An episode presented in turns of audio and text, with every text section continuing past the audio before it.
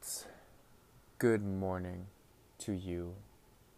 I hope that wherever you are, even if you're trying to wake up or trying to fall asleep, that you just achieve it.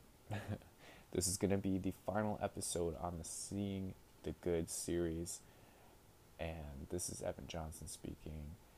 I currently was sleeping, but I'm up at 6 in the morning. So, you know, the the the wonders of the night shift when you know you try to sleep at night you just want to work. So i'm up. I got some sleep but i, I took some melatonin. Hopefully we'll kick in a little bit here but i just want to get this episode in and see what happens. Now again I, I think it's important to actually know that i do not have a script with this stuff. I really do it freestyle. So a lot of times i listen to myself speak interestingly. and I'm like, okay, I need to go in on this, I need to go in on that, whatever. So today, this episode, I'm just gonna kind of recap on everything that's been talked about. Um, especially, you know, the last episode we talked about hard times, how to handle other people's struggle, and I think it's important that we understand empathy just briefly here. You know, empathy is an, a compassionate understanding it is not absorbing other people and their and their stuff. You know, we're not meant, we're not designed. We, it is not healthy to absorb other people's stuff like a sponge. No, that's not empathy. Empathy is simply crying when someone cries.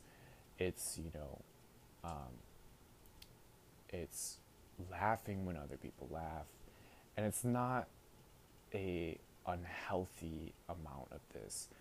You know it's it's a very simple expression of love to just you know feel what other people feel. And it's not again it is not an absorption of other people's stuff. And what i mean by that is there's this whole empath stuff and it is not, we are not to be empaths. We're not to absorb other people's stuff. We have our own stuff that we have, that we bear, and that is enough. Anything more than that, it becomes unhealthy. So, there's that. And I also, you know, just kind of going, I don't really like to call this positive thinking. I really don't want this to be labeled that, you know, just because it's kind of like from my experience with this stuff, you know, positive and negative is not necessarily good and bad. Okay? Because there's plenty, I know this from personal experience. There's plenty of people who are bad people, but they're so positive. Like, they are you know, um, they they're they're they're doing wrong things. They treat people bad, but they're they're they can be positive people, whatever you want to call it, you know. So it's it's it's not good to call this positive and and negative, whatever. It's simply good and bad, and you know, going forward with that looking at the series here, I think what strikes to me the most, and I really do want to know your input on this stuff, so feel free to reach out to me. Let me know what you think. So, I really want to emphasize that, you know, seeing the good, you do feel good. You do feel contentment. Now, a lot of times we want like euphoria and like this ecstatic you know, crazy happiness. But honestly, that's just an emotion. And emotions come and go. So, this seeing the good is just a simple contentment, kind of an ease, you know, with your life and your circumstances and, and being around other people. And so I was really challenged the the other day, literally to such a point Um, so I have, you know, you always hear me doing the whole mocha thing, and I have been really into coffee, espresso, you know, making, I could make cappuccinos because I got all the equipment for it. So it's kind of like a barista at home. And so I just wanted to be free from caffeine. I just, I, I, I, I was sick of it. And I'm like, all right, no more caffeine. So I went from like drinking almost three cups of espresso plus, you know, my other coffee drinks I drink and and all this stuff, all this caffeine literally for for for oh, such a long time. And then I just cut it out. and I thought that I could do it. I thought that I mean I mean you know, whatever. And so I uh, was at work and it's, you know, 7 in the 7 to 3 shift. I'm working and I had no coffee and it was around 3 towards the end of my shift that I started to receive a little bit of a headache and I also got a text from my coworker asking if, you know, I could cover the night shift which would mean, you know, working 11 to 7. And I was like, okay. I, I knew I should have said no because I was like, I really need to rest. But I was like, well, I can just go home and sleep, you know, in the in between that time and then go to work. So I was like, sure. And it was a mistake because my headache got worse by the hour. And it was to a point of a migraine.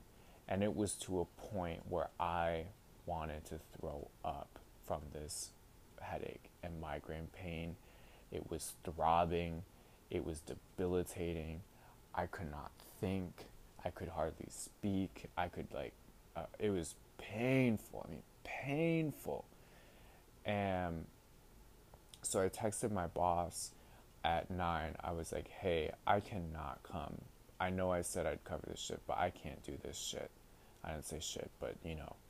And she's like, well, it's too late for that. Um, there's no one else to cover this shift. And I'm like, ah, well, can, you know, coming at two. So she worked with me. So I was so thankful for that. So I slept for like a little bit, but I didn't really fall asleep because that my head hurt so bad. I couldn't even sleep because of my because the pain was so bad. And I'm not big on painkillers or you know, I, I really don't like. I I haven't taken that in literally years. I have not had an ibuprofen in years. I'm not kidding you. Or any kind of, you know, drug or anything like that to relieve pain. And so I literally was like, okay, today is the day I actually need this. So you can just imagine the pain if I have not, you know, done that um, whole ibuprofen stuff for a while. So, anyways, I, I walked to work um, you know, every day. So I walked on this with this migraine, and I get to work and I take a, a Dayquil because that was the only pain relief that we had at a hotel. I was like, oh my gosh. So I took one of those because I knew it had acetaminophen, which helps with aches and pain. And so I took that, and then I just was like spinning. My head was just like spinning, and I was like, I wanted to throw up even more. And then I felt so sick um, at work. I was like had tremors. I was shaking, um, and I so I I was like I, I gotta go to the hospital because shit I who knows what's going on with me and I'm I'm a little bit of a hypochondriac. I've kind of grown out of it, but I'm like part of the reason is like I cannot be at this job looking at a computer screen with lights and I just it was horrible. So so I texted my my boss. It's like all right I gotta go to the hospital. I don't know what's up I mean, who knows how severe this is? Who knows what's actually going on? So I ended up going t- taking an ambulance to the hospital. I was like, no sirens, please do not make this dramatic. Um, and got admission into the ER, and basically they just drugged me up. and I was like, well, I could have done that, but they were like, you know, we're just gonna put an IV in you. Uh, and, and just just give you. She literally called it our cock. Uh, what she call it? Our uh, headache cocktail. That's what she called it. She gave me their headache cocktail, which had Benadryl and a bunch of other painkillers. So I was like, the pain left once I had that, but I was so agitated and I could not sit still. I was so like you know from the, from not having any caffeine I was so jittery um, and, and agitated and, and I couldn't relax and it was like oh it was terrible. But anyways I get back because I, I literally left all my stuff to work. And I get back and you know my my boss I was hoping she would be you know understanding and you know but I at the same time I'm like whatever I get it. Um, but she literally the first thing she says to me when I walk in is what the hell happened? And I was like okay this is not thankfully well I wouldn't say thankfully but I was on a bunch of drugs so I was like whatever. I you know I, I don't feel the pain right now. Um, I, I I don't really care. So but even right now in this state, I still don't really care because I was in so much pain. I could not work. Um, so, you know, why am I bringing this up? Because it goes along with what we what we've been talking about. In this situation, I had both a circumstance and a person where I had to see the good and I didn't necessarily do it. Now, circumstance I could do. I was like, you know what? I I I felt like shit, but you know, I'm like, you know, this is it. I I'm alive still. You know, I can I still could see the good in the circumstance. You know, I could still see, you know, I'm I'm I'm overcoming this this caffeine. You know, there's stuff that's being achieved here. And the the struggle I had was with my my boss. I was like, you know, this is you know this is not what I wanted. This is not what I was expecting.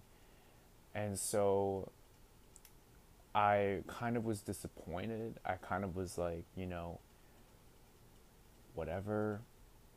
But this is only another lesson for me and you, I guess, too.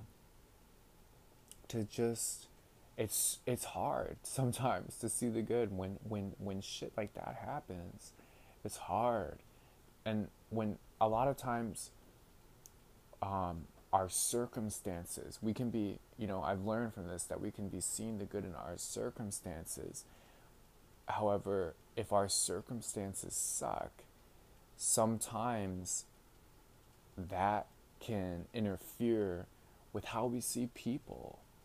And that's exactly what happened.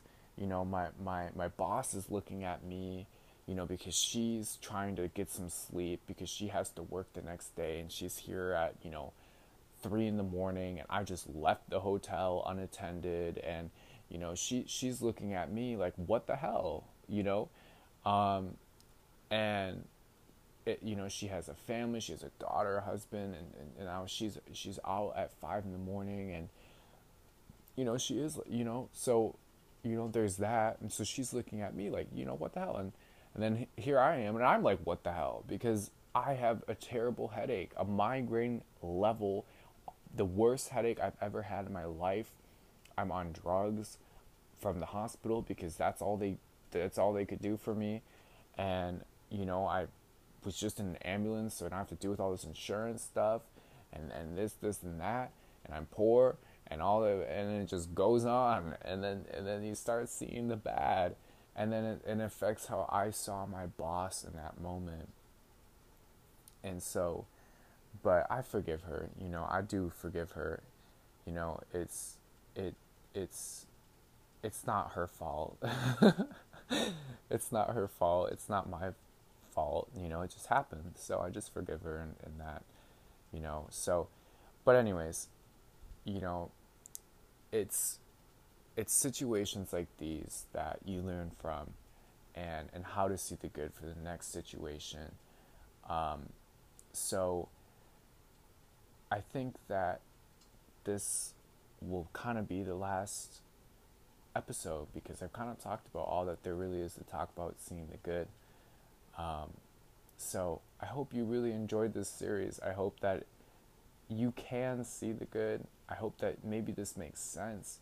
I hope that you you know, if you have any questions about it again, please please don't feel free or please feel free, excuse me. Feel free to talk to me to reach out to me. I I I realize that I've been saying, "Oh, comment," but I don't even think you can comment on these podcast things. So, you know, excuse my ignorance.